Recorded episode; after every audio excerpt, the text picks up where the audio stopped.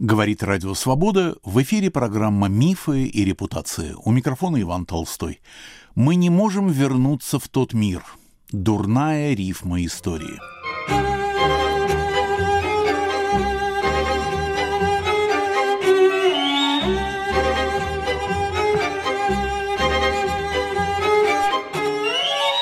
Сто лет назад на юг, в Константинополь, на запад, в Польшу, Румынию, Финляндию побежала антибольшевистская Россия.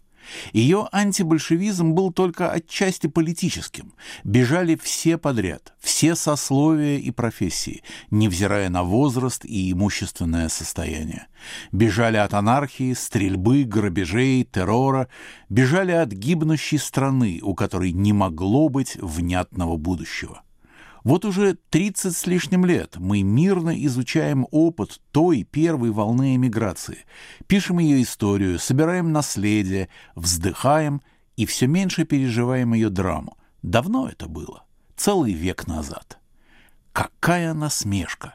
Какой чудовищный тролль задумал сегодняшнюю дурную рифму, сковырнуть со своих мест несколько сот тысяч образованных, успешных, умных, пишущих, снимающих, изобретающих людей, опять-таки самых разных имущественных состояний. И ровно сто лет спустя, после той исторической драмы, затеет новую. Причем в тех же географических координатах и векторах. Экая дурная рифма. Кто это сказал, что Пять лет под гнетом — это трагедия народа, но 50 лет под гнетом — это уже проблема самого народа. Насколько мы сами виноваты в том, что теперь случилось? В какой степени мы несем ответственность за цензурные тиски, за пропагандное оболванивание, наконец, за войну? Но я же кричал тираны и славил зарю свободы. Когда же дела у нас пошли не так? Мы не можем вернуться в тот мир. О дурной рифме истории я беседую с писательницей Натальей Громовой, автором многих книг о драме до военных и послевоенных советских писателей. В марте Наталья Александровна покинула Москву. Сейчас она в Варшаве. Позвольте задать да. вам, может быть, немножко бестактный, но естественный вопрос. А что заставило вас уехать из России? Ну, во-первых, в тот день, когда произошло вот это вторжение 24 числа. Надо сказать, что мы проснулись все в состоянии полного ужаса. То есть было ощущение, что это бомбят не Киев, а бомбят нас. Вот это было абсолютно однозначное ощущение. И дальше пошли дни, а день за днем. И предполагалось, что надо ходить на работу, что-то делать, то, что ты делал. Но это было просто невозможно и подвалом этих чудовищных известий, и близких, которые, кстати, остались в Киеве, многих друзей. Вот. А главное, понимаете, для меня э, как бы э, происходило зачеркивание всего, чем я когда-то занималась. То есть все, что я говорила на экскурсиях, все, что я писала, оно приходило в полное противоречие с той жизнью, которая должна была жить. Это было, дальше уже было невозможно. То есть это уже дошло до того, что мы пошли на один митинг, то есть не митинг, а какой-то там сбор, который, конечно, разгоняли, пошли на второй, потом это стало уже безнадежно, потому что всех разгоняли мгновенно. В общем, внутри меня э, произошел какой-то э, взрыв просто буквально. И самое главное, ну, здесь были еще, конечно, обстоятельства такие уж совсем, если говорить. У меня в Википедии есть большая статья, и вдруг туда вывалились все кем-то письма, которые я когда-то подписывала против войны, против Путина и вообще все, все на свете. Я поняла, что кто-то поработал над этим. Вот. Кроме того, я знала всегда, что в ЖЖ гуляет эта тема, кого они будут вешать, э, значит, как они будут нас вешать, там, всех тех, кто когда-то выступал и против Крыма, и вообще, и, и так далее. Вот. И как бы вот это все вместе превращало меня в человека там просто, который жить не может. Да? Вот просто в лишнего. К счастью, у меня Дочь в этот момент была уже в Израиле, э, она поехала с программой Таглита, просто осведомительной поездкой, и там осталась. Вот, э, муж мой не может уехать, потому что у него старенькая мама, но он меня просто умолял, чтобы я уехала. А самое главное, что какие-то у меня знакомые, друзья, ну не друзья, скорее люди, с которыми я работала, да, у них мужья подписывали эти потом уже письма за войну. То есть, понимаете, или надо с этим совсем миром рвать, в котором ты находишься, который еще сидел в кафе, который ходил по улицам и делал вид, что ничего не происходит, вот, или уезжать. То есть Просто это ситуация, когда нет воздуха, реально вот то, что писали наши замечательные классики, когда э, там каждый день ощущение, что там не воздух, а яд наполняет э, тебя. Вот, потому что понятно, что мы существовали все от одних новостей до других, никто вообще не спал там, не ел. В общем, ситуация у людей, которые вот это не переносят, она была невыносимо, скажу вам честно.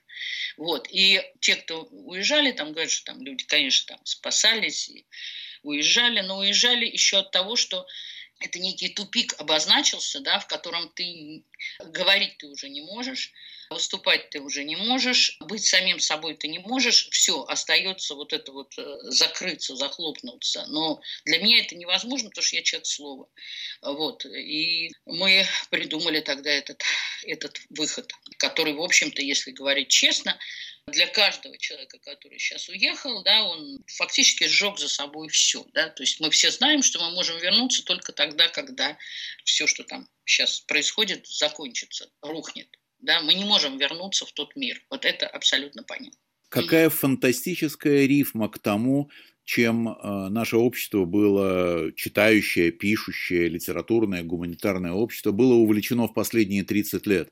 То есть русская революция столетней давности и ее отроги, ее эхо, то, что случилось и так далее. И вот теперь это неожиданно случается с нами, с нашим поколением. И это такой, грубо говоря, Бенц, которого никто не ждал, особенно в таком масштабе, который начинает чуть ли не быть сопоставимым с тем, что было тогда. Ну хорошо, сто с копейками лет назад Александр Блок написал свою знаменитую статью «Интеллигенция и революция», на которую многие плевались, или от которой многие плевались. Кто-то ухмылялся, кто-то воспринимал ее всерьез, ее одни пропагандировали, другие не хотели к ней возвращаться.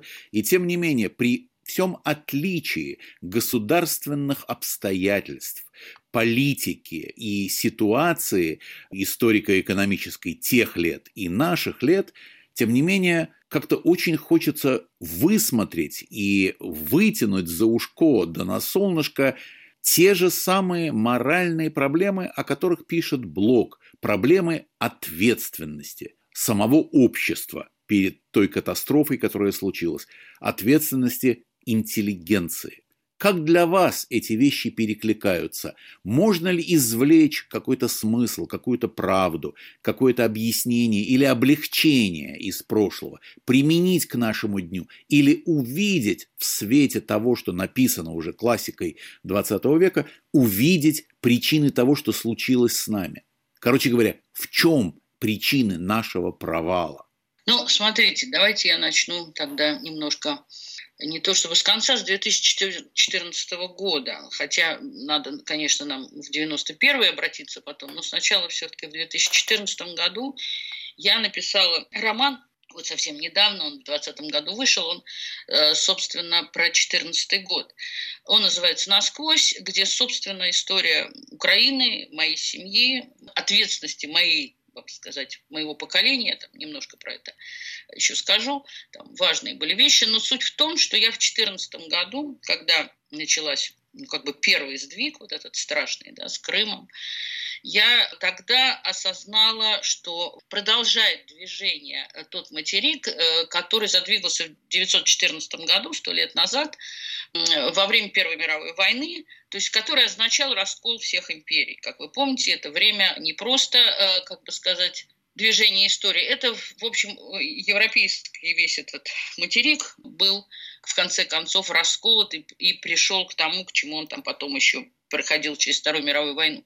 Но суть не в этом. В том, что в 2014 году, в 2014 году мы все не только я, а несколько человек, наверное, написали про это каждый. Там Борис Минаев писал свой цикл романов, Сергей Лебедев. Очень многие тогда думали именно про конец той истории да, про то, что не завершился этот этап в России, потому что, как мы знаем очень хорошо, что советская власть сумела как бы перезагрузить тогда империю, да, то есть то, что уже распалась в итоге Первой мировой войны, э, превратилась э, потом при помощи Сменовеховской, вот этой вот еще этой линии, да, когда они поверили в Советскую империю, когда была придумана Лениным вот эта вся, так сказать, и Сталином потом, вся эта история с национальными республиками, это была перезагрузка империи. На самом деле это был как бы, ну, своего рода это была ложная посылка, да, потому что она просто замораживала то, что уже как бы отпало в тот момент.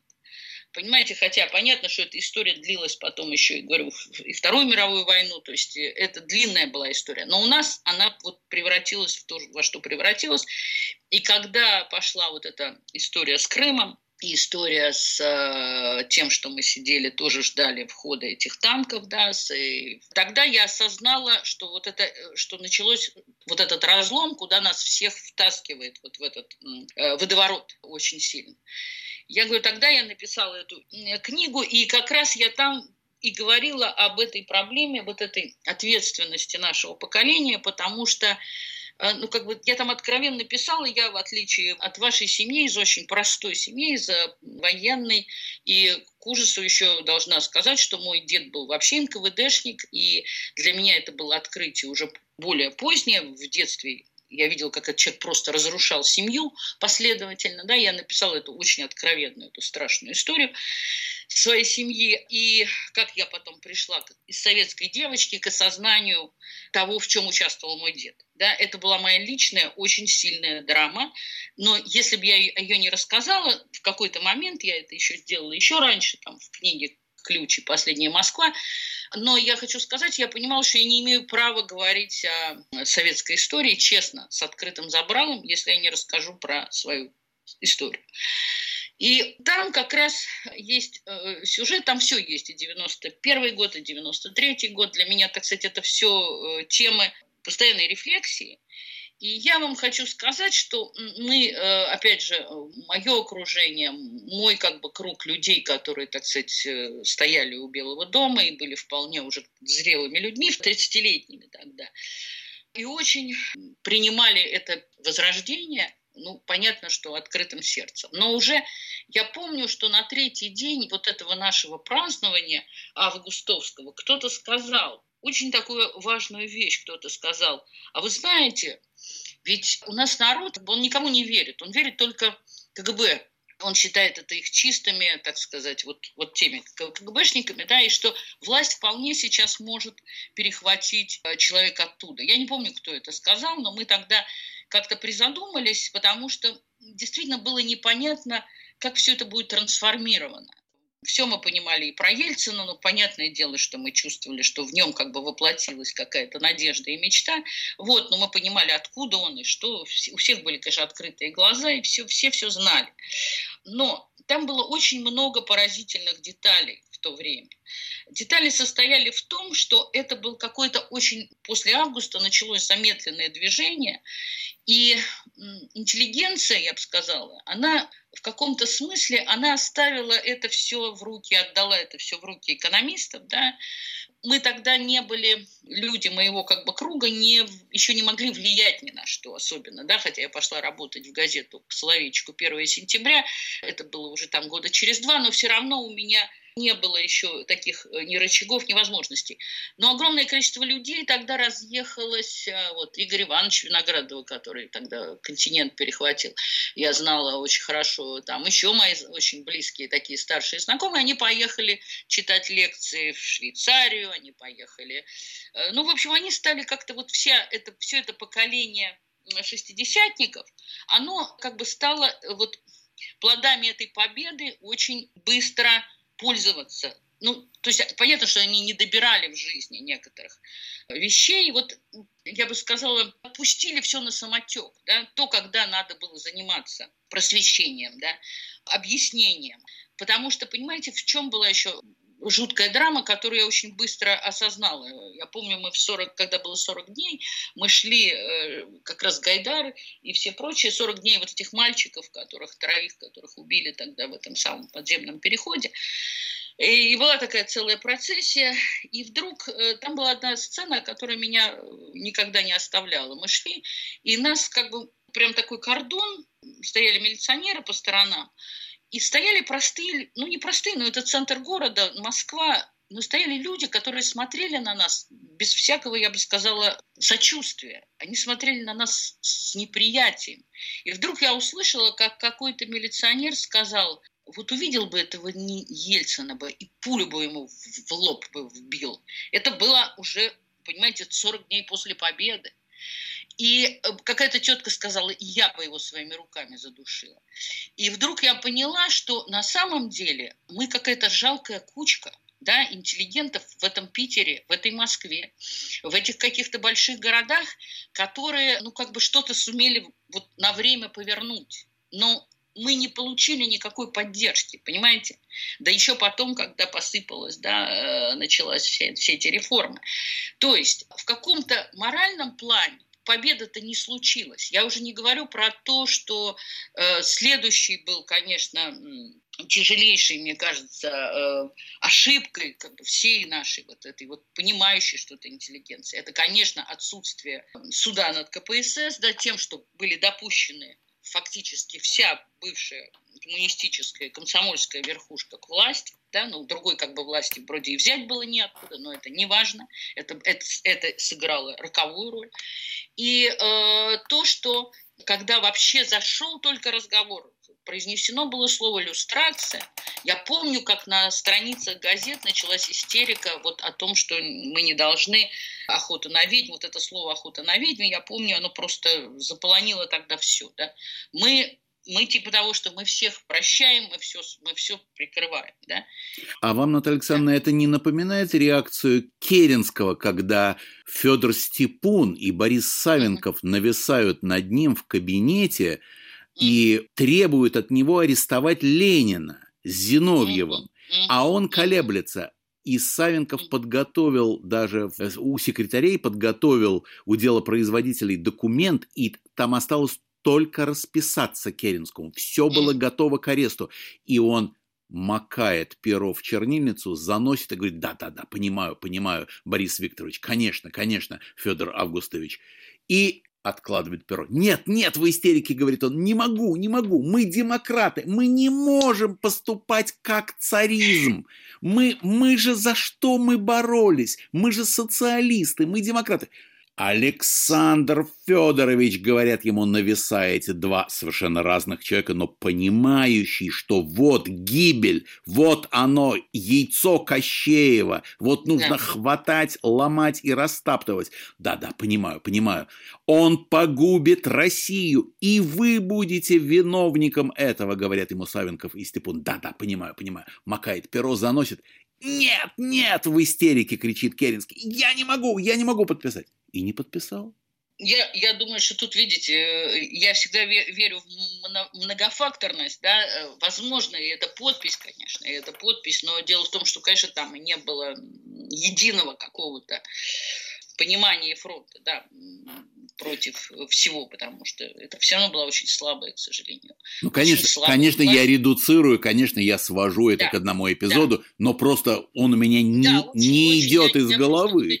Да. Подробностей так не стало, но, как бы, конечно, я прекрасно понимаю, что такое СССР, да, и, и что они потом за это заплатили страшную свою цену за то, что они все это как бы не довели, э, я имею в виду, всю да. эту группу э, до конца.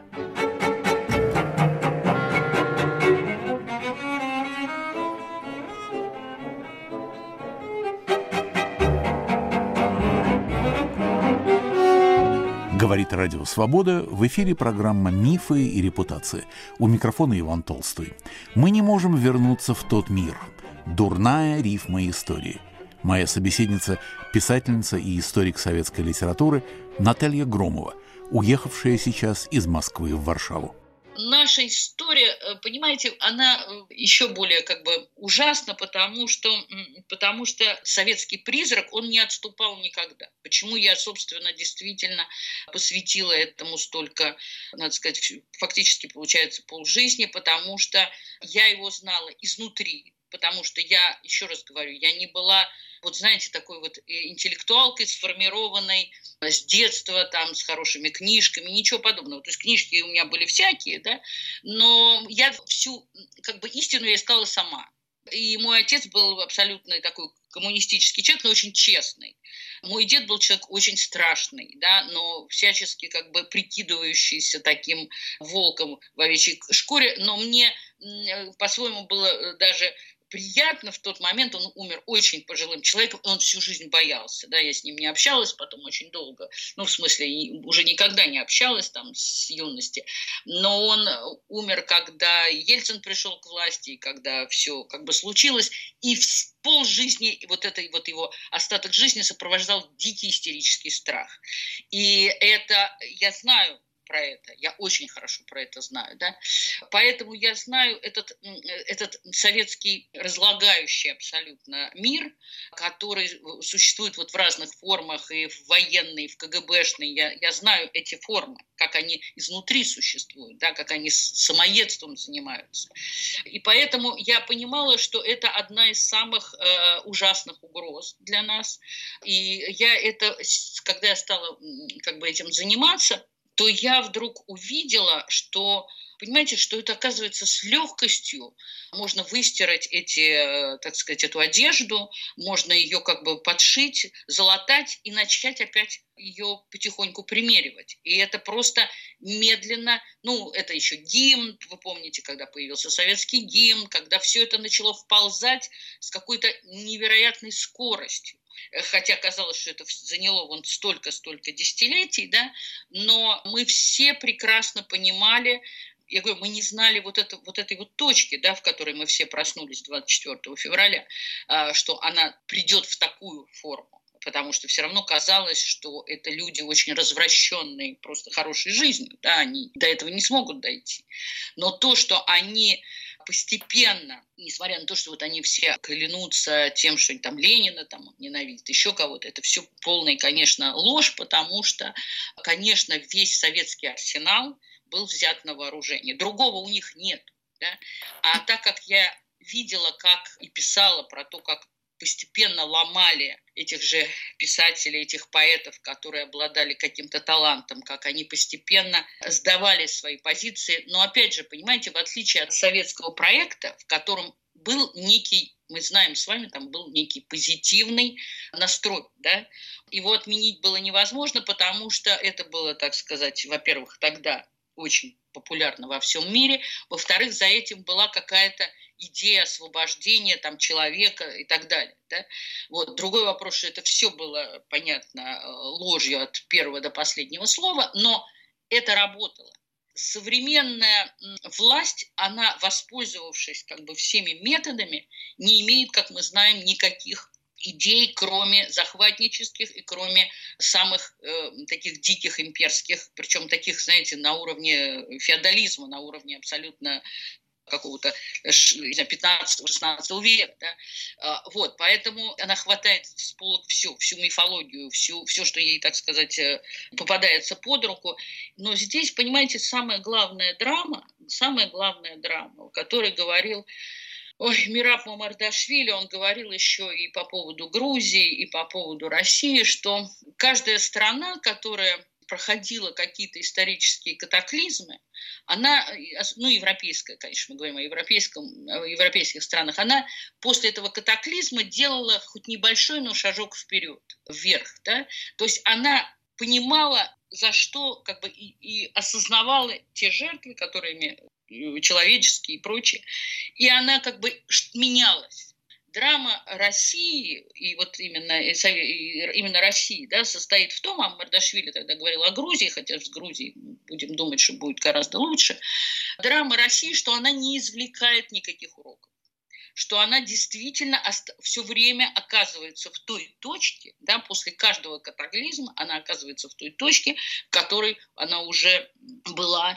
И таким образом получается, что эти жертвы – это и как бы молох истории перерабатывает все это как бы напрасно, понимаете? Мы не можем э, создать в обществе ни ощущения ответственности, ни ощущения чувства собственного достоинства, ни понимания, что от выборов зависит э, твое будущее. Нет как бы причинно-следственных связей, понимания причинно-следственных связей, понимания, что вот за этим следует э, это, да, за преступлением следует наказание. Нет, цепочки разорваны поразительным образом. Это, вы понимаете, у нас во дворе люди добрые, хорошие, они подходят и говорят, ну вот, смотрите, вот там эти самые, вот эти бандеровцы, там, вот смотрите, какое зло нет. Вот они, они верят всему, у них не возникает никаких рефлексий, вообще никаких.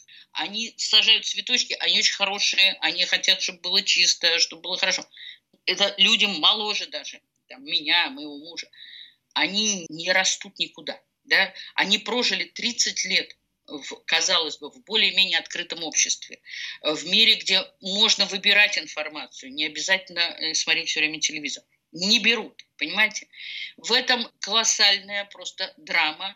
И я понимаю, например, про себя, что те книжки, те выставки, которые я делала, это книжки и выставки для все равно того определенного круга, который понимает. Но он очень узкий.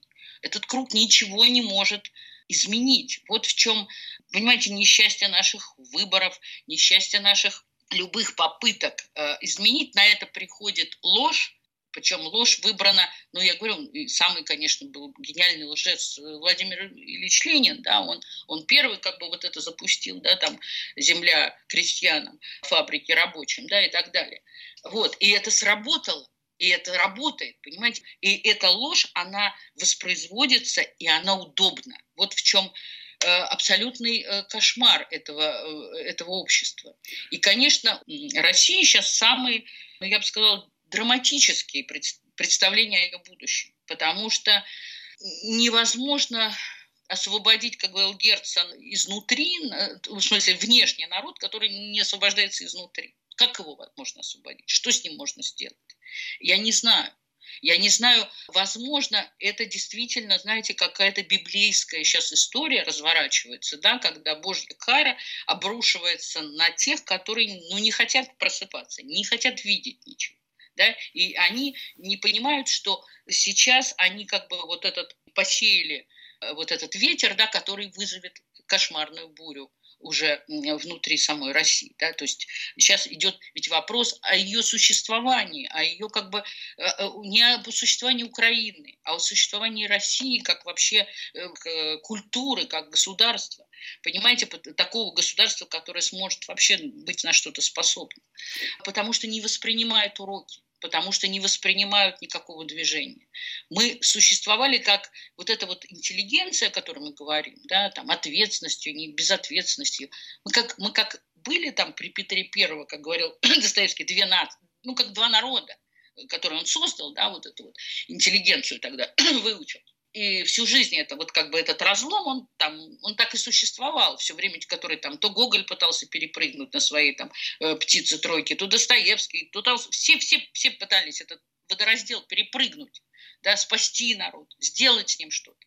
А он почему-то расширяется только это огромная между нами вот эта пропасть. Понимаете? Поэтому ситуация, я говорю, она, она катастрофическая не в смысле даже войны, потому что у меня вообще странное ощущение, что Путин это человек, который пришел для того, чтобы действительно довести вот этот имперский проект да, до конца. То есть он есть орудие абсолютно иных сил.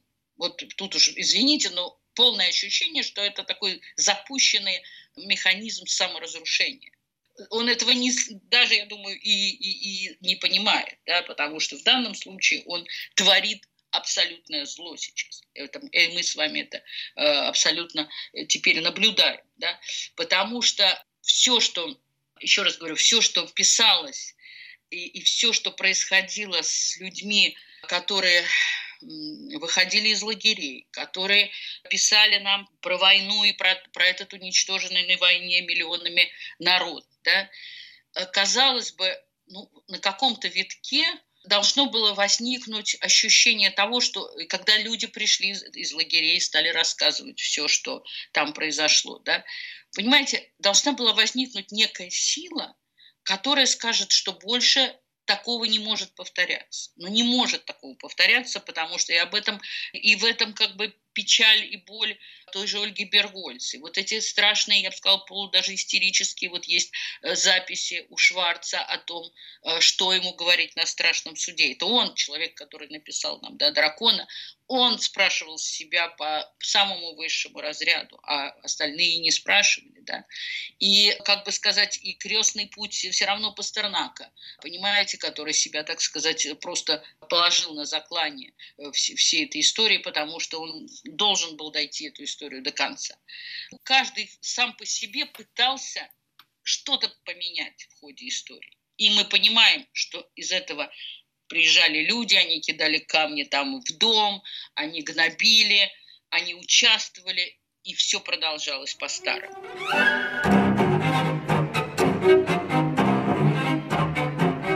Я напомню, что на «Волнах Радио Свобода» программа «Мифы и репутации». У микрофона Иван Толстой. Мы не можем вернуться в тот мир. Дурная рифма истории. Моя собеседница – писательница и историк советской литературы Наталья Громова.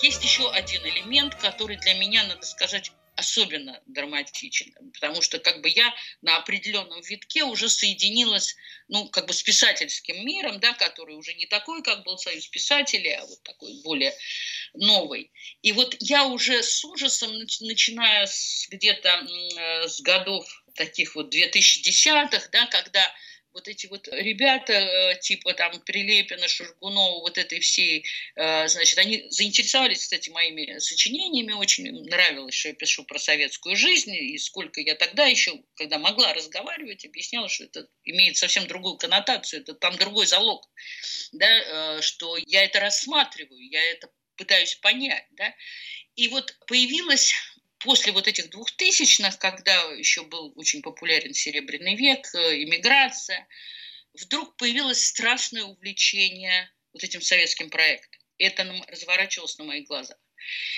И я вам должна сказать, что э, тогда у меня это вызвало первый такой вот, вот я, я как-то я как-то напряглась очень. И одновременно где-то в 12 по-моему, 13 году было обсуждение в журнале «Знамя», как раз э, вот был разговор о Советском Союзе, и выступал еще покойный Борис Дубин, человек, на мой взгляд, прекрасный, э, и человек, умерший, собственно, в 2014 году, и у него просто он не выдержал э, вот этого несчастья, да, он человек был очень такой открытый и, и очень переживающий. И он мне тогда сказал, я э, с ним была знакома, и я ему дарила книги свои, там, «Узел», там, про советскую жизнь, и он мне однажды сказал, «Э, Наташа, я не могу их читать. Вы понимаете, я человек, выросший на постоянном отторжении всего советского, потому что у меня как бы отнимали западную культуру, я переводчик, я, и, и мне очень тяжело это читать. И потом он мы встретились с ним перед его уже уходом, буквально он умер там через несколько месяцев. И вдруг он мне сказал, вы понимаете, он это повторил то, что он говорил на обсуждении знамени на круглом столе. Он вдруг сказал, понимаете, я, я был очень неправ, потому что мы должны были изучать в себе это советское, для того, чтобы справиться с ним. А мы его отторгли, мы, мы вот чистая, интеллигентная публика, как бы отодвинули это, потому что нам это многие годы было неприятно. И я был неправ по отношению, так сказать, к вашим занятиям. Да? Ну, это как бы было просто так сказано, но э, я тогда поняла еще такую очень тоже мучительную для себя вещь. Я тогда ее тоже сказала на этом обсуждении. Я сказала, понимаете, вот э, здесь сидят люди, которые еще принадлежат к тем самым шестидесятникам. Для нас это поэтизированное прекрасное время. Мы очень любили все эти фильмы и все эти книги.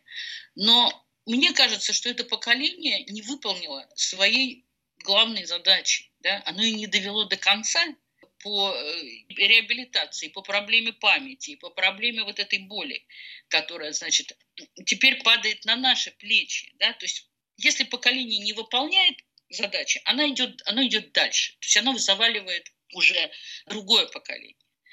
Но я не могла себе вообразить, понимаете, что вот это, э, вот то, что происходит сейчас, да, это как бы, это как бы уже отлетит из прошлого ответ, опять же, не сделанные усилий, не сделанной работы. Потому что вот эти 20, 25 лет, которые у нас были, опять же, люди жили очень комфортно и расслабленно. Понимаете, они не жили в ощущении того, что... То есть отдельные там Кассандры кричали, их называли там Демшиза как угодно. Вот, они чувствовали опасность э, опасность того, что может произойти. Да, с, тем, что как, когда, опять же, власть принадлежит людям из органов, она порочна, она э, неумела, она э, абсолютно про другое. Да, когда мы стали видеть, что губернаторами ставят ну, всеми начальниками ставят людей оттуда, из этих органов, э, стало понятно, что это, ну, как бы это, это разрушение эм, всех органов, да, это разрушение работы, это, это стало все, все время проявляться. Но, опять же, до этого было как-то вот всем мало дела, кроме, опять же, отдельных, отдельных безумцев.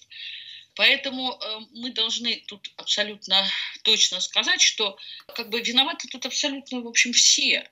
Э, я хочу сказать, что сейчас мы, я вот писала про то, что сейчас мы остались как бы вот каждый один на один с вопросом к себе и с вопросом к тому, что вообще мы можем сейчас сделать.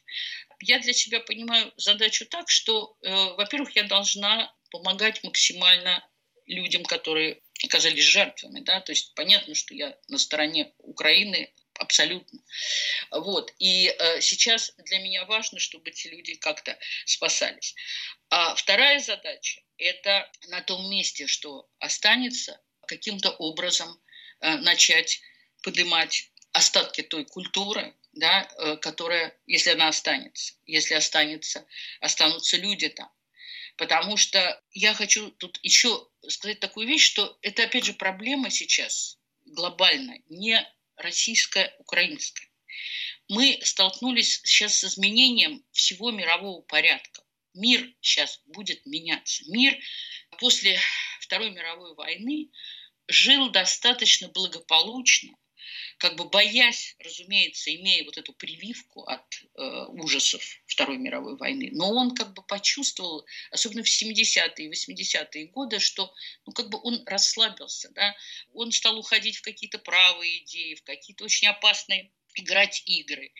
И вот этот человек, который пришел в Россию к власти, он всех в этом смысле посчитал. Он, он за всеми приглядывал. Он нашел вот эту слабину вот этого благополучия, и в европейском, и вообще во, во всем этом мире.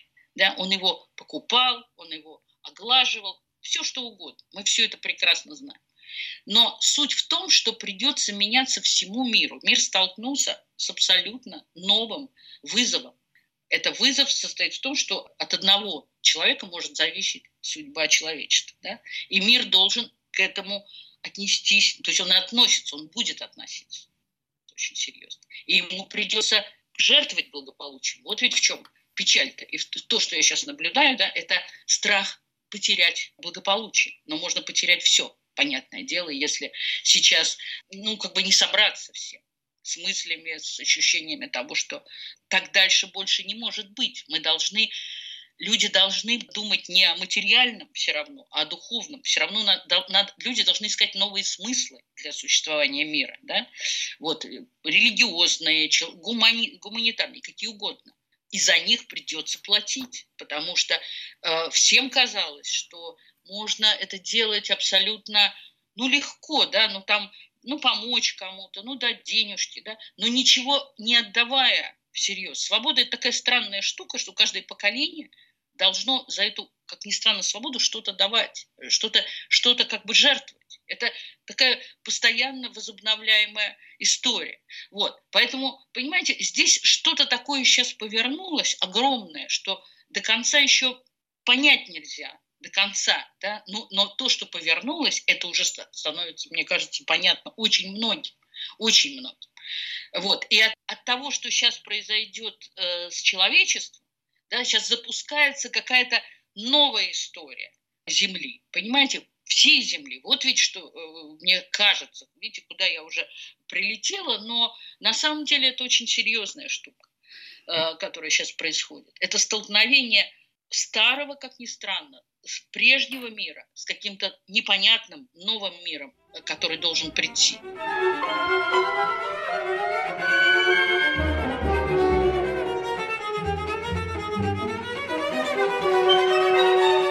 На волнах Радио Свобода программа «Мифы и репутации». У микрофона Иван Толстой. Мы не можем вернуться в тот мир. Дурная рифма истории. Моя собеседница – писательница и историк советской литературы Наталья Громова, уехавшая сейчас из Москвы в Варшаву.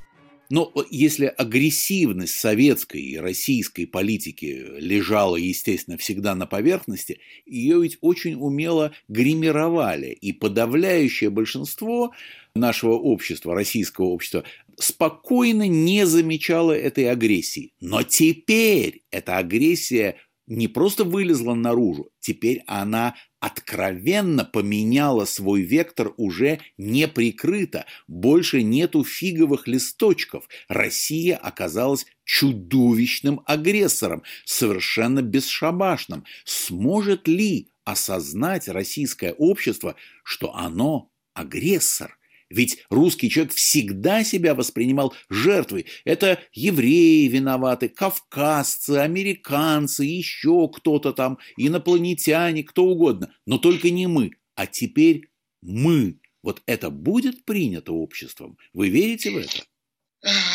Я не могу ни во что это верить, потому что вы, видимо, все равно до конца не понимает никто, что у нас в России огромное количество людей считает, что они сражаются не с украинцами, они сражаются с НАТО и с Америкой, которая хочет захватить весь мир. Вы понимаете, что в головах этих несчастных людей мы многие не смотрели этот страшный телевизор. Мы как бы хихикали и говорили, что ну вот там несут какую-то нескончаемую пургу. Эта пурга накрыла огромное количество этого населения. Огромное. Оно сейчас находится, если вы почитаете хоть какой-нибудь кусок Прилепинского вот этого текста страшного, да, вот этих создателей русского мира, они рыцари как бы вот, это, вот, вот этой идеи борьбы с этим страшным, с этой идеей Европы, с этой абсолютно отвратительной западной цивилизацией, да, с этим отвратительным, э, значит, американским, там, я не знаю, коронавирусом, который придумали, да, враги и так далее. Еще раз говорю, вот понимаете, как сам вид агрессии, он выдает темноту и дикость это, это каменный век, то, что находится, то, что в головах этих людей. Понимаете, в том-то вся и драма. Если бы возникал хоть какой-то ужас от того, что там у нас гибнут там дети, да, даже во время Первой мировой войны, там, женщины, даже в Чеченскую войну вставали, плакали, искали своих детей, боялись. Произошла какая-то тяжелейшая подмена у людей в головах. Им, им ничего не жаль. Я не знаю, что это такое. Понимаете, разумеется, какая-то часть общества, опять же, там 10, их 14, ну 20 процентов они понимают.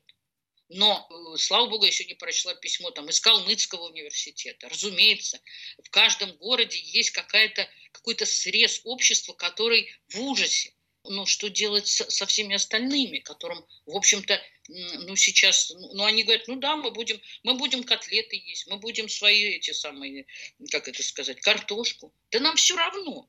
Да запретите у нас хоть все. Мы вернемся к своей вот этой самой э, дикой жизни, но мы покажем этим, э, как это, америкосам, пиндосам или кому-то. Мы им там показываем, они же там, это бедные украинцы, их просто там заставляют воевать. Вы понимаете, степень подмены, она таких масштабов, что это, это даже похуже, чем оболванивание там какого-нибудь э, немецкого народа во время э, войны. Э, понимаете, это, это очень страшно. И поэтому, я поэтому, собственно, ведь вот степень отчаяния, она именно в этом моя. В том, что непонятно, э, а что дальше-то с этим делать? Где, когда мы говорим сейчас о Блоке, о Достоевском, даже о прекрасных, это отдельная планета, это отдельные э, миры. И более того, я поняла, что для огромного количества людей литература, стихи, даже интеллектуалов, кстати, это просто такие сладкие, приятные сказки или как бы это их удовольствие, это гладит их интеллект, но это не это не делает их, да, это не строит их душу, это не строит их, их характер, не определяет их поступки. Ну, я, извините, работаю в литературном музее. Вы тоже кое-кого там всех знаете. Вы думаете, что-то меняется там? Кому-то от этого там больно или горячо, хотя каждый день произносятся такие слова, да, на экскурсиях, там люди э, э это рассказывают.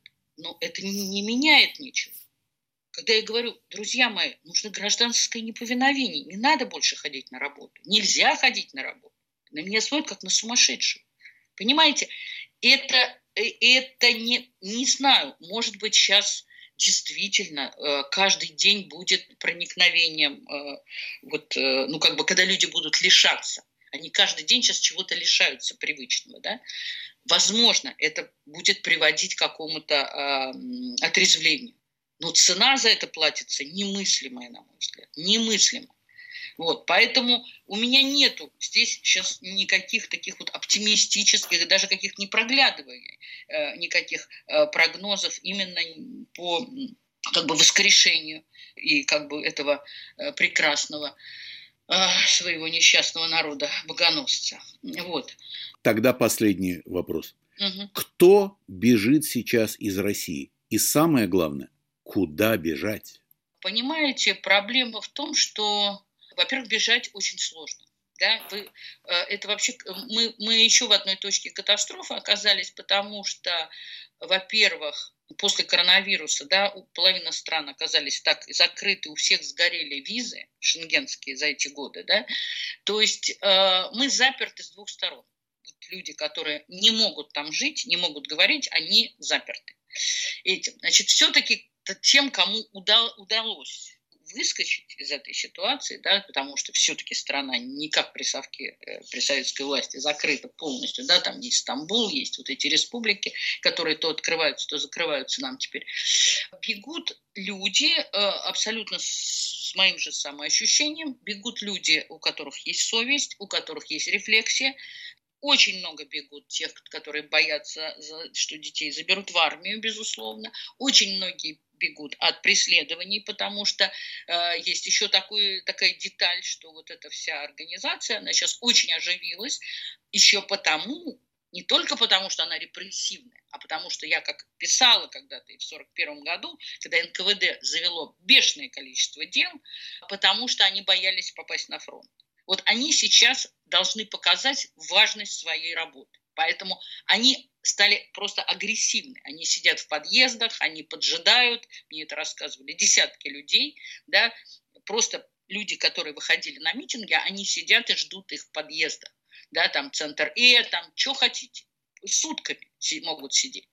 Вот, поэтому э, это, э, э, то есть убежать оттуда это безусловное благо. Куда бежать? Абсолютно непонятно, потому что у нас у всех, э, простите, у всех уничтожены карты, да, то есть все, что мы заработали, обнулилось еще и с, с точки зрения Европы, да, эти карты не действуют, то есть мы превратились в группу абсолютно м, таких вот нищих, которых выбросили и оттуда, и они оказались, в общем, и, и здесь, понятное дело, не нужны. Это ну, это тоже своя интеллектуальная гуманитарная катастрофа, которая еще просто никем не осознана, потому что прошло мало времени, и дай бог, что оно... Тут бы, конечно, какого-нибудь Масарика, как в 25 году, который бы подхватил бы и помог бы, да, возможно, это возникнет, но э, это всегда проблема времени, да, мы же мы не знаем, насколько времени растянется этот страшный сюжет, который происходит на наших глазах.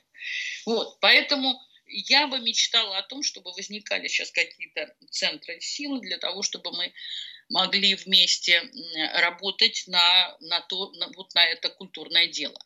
Совместно. Я, в общем, сейчас ищу эти как бы, точки приложения, где они, что они. Вот, потому что ну, другого пути у нас нет. Да? Нам, нам надо создавать хоть небесную, хоть, хоть какую-то безземельную Россию, как, знаете, как, как народу Израиль. Вот, мы сейчас, в общем, действительно как вот эти самые евреи, которые согнаны и, и, и рассеяны по всему свету. То есть Россию в изгнанию, но только без всякой иронии уже. Да, конечно, безусловно. Это, это, причем это как бы не та, я говорю, такая понятная миграция, которая миграция, да, когда люди уезжали, э, собирали свои книги, вещи, а это именно ситуация такой гражданской войны. Это ситуация, когда человек бежит просто с, одни, с одной сумкой и запасом белья. Вот. А когда это бежит человек, у которого книги, архивы, бумаги, это, ну, понятно, что это такое. Это как бы отрезанный какой-то какой-то кусок, который потом э, тоже скажется э, в культуре. Понимаете, в любой культуре. Слава богу, что у нас есть там какие-то флешки, что мы что-то можем нести уже в каком-то электронном виде, да, но все равно это ужасно. Это все равно ужасно. У меня лежат папки с, с огромным количеством архивов там 30-х, 40-х, 50-х годов. Дай бог это останется целым. Вот. Все это оставлено, брошено, и я уже не говорю про книги, которые оставлены э, должны были быть написаны. Вот. В этих условиях это почти пока нереально. Помните, как эмигранты 20-30-х годов, историки э, жаловались на перемену Э, судьбы, участи, участи своей, они говорили, мы работали с документами, мы работали с библиотеками, мы работали с бумагами прошлого. Теперь у нас нет в руках ничего, и поэтому нам остается только философствовать и осмыслять. Да, безусловно, да. Это так. Так что мой вопрос, куда бежать, конечно, был не географически заточенный, а именно а, да. метафизически заточенный. Метафизически мы, да, мы должны к этому вернуться где-нибудь через пару недель, а, потому что сейчас мы действительно находимся в точке знаете, такого взрыва, где трудно оглядеться и сказать, вот, вот мне надо туда. Нет, мы не знаем сейчас ничего. Ситуация неопределенности, э, с вашей точки зрения, насколько? Надолго? Опять же, я говорю, в той точке, в которой я уезжала, мне казалось, что она не может быть долгой, потому что слишком, ну, видно, что корабль несет на рифы и все падает, да. Но это такая многофакторная история, да. Вот, поэтому вот сейчас я уже чувствую, что дело может дотянуться и до лета, и даже до конца 22 года. Э, вот, от очень многого зависит, понимаете? Вы же понимаете, что все в руках одного человека от его жизни, от его здоровья, от его, так сказать, этих самых товарищей, которые его окружают. Вот, собственно, все, все сейчас зависит. На этом очень много за, завязано. Соответственно, конечно, мы все рассматриваем, что и дальше, и после могут быть такие же, но по моим знаниям, все-таки истории, вашим знаниям, история, любая власть в России, любая, которая сменяется, ей для того, чтобы удержаться, надо отрицать прежнюю. Это было даже с царями, как мы с вами знаем. Каждый будущий царь, он как бы снимал э, предыдущего, да, отрицал предыдущего. Вот, поэтому э, в этом есть некий, некий шанс на некоторое, так сказать, облегчение, если вдруг, э, если вдруг что-то поменяется. Вот. Но в целом, конечно, мы видим, что этот корабль летит на риф, и главное, чтобы он сейчас не утянул с собой всех, кого возможно. Вот, собственно, сейчас... Э, поэтому... Нет, нет, я, я, я пока не вижу. Я все свои прогнозы сейчас как бы отметаю, потому что это всегда какая-то надежда. А я сейчас как бы живу без надежды как э, герои, как экзистенциалисты мои, так сказать, мой Лев Исаакович Шестов, о котором я вот писал, он, собственно, это, к этому и призывал. Безнадежность, говорил он, высшая надежда. Вот, собственно, на этой ноте я бы и закончил эту историю. И очень хочется, чтобы российское общество будущее не отдало снова Россию в руки каких-нибудь экономистов. Ой, да.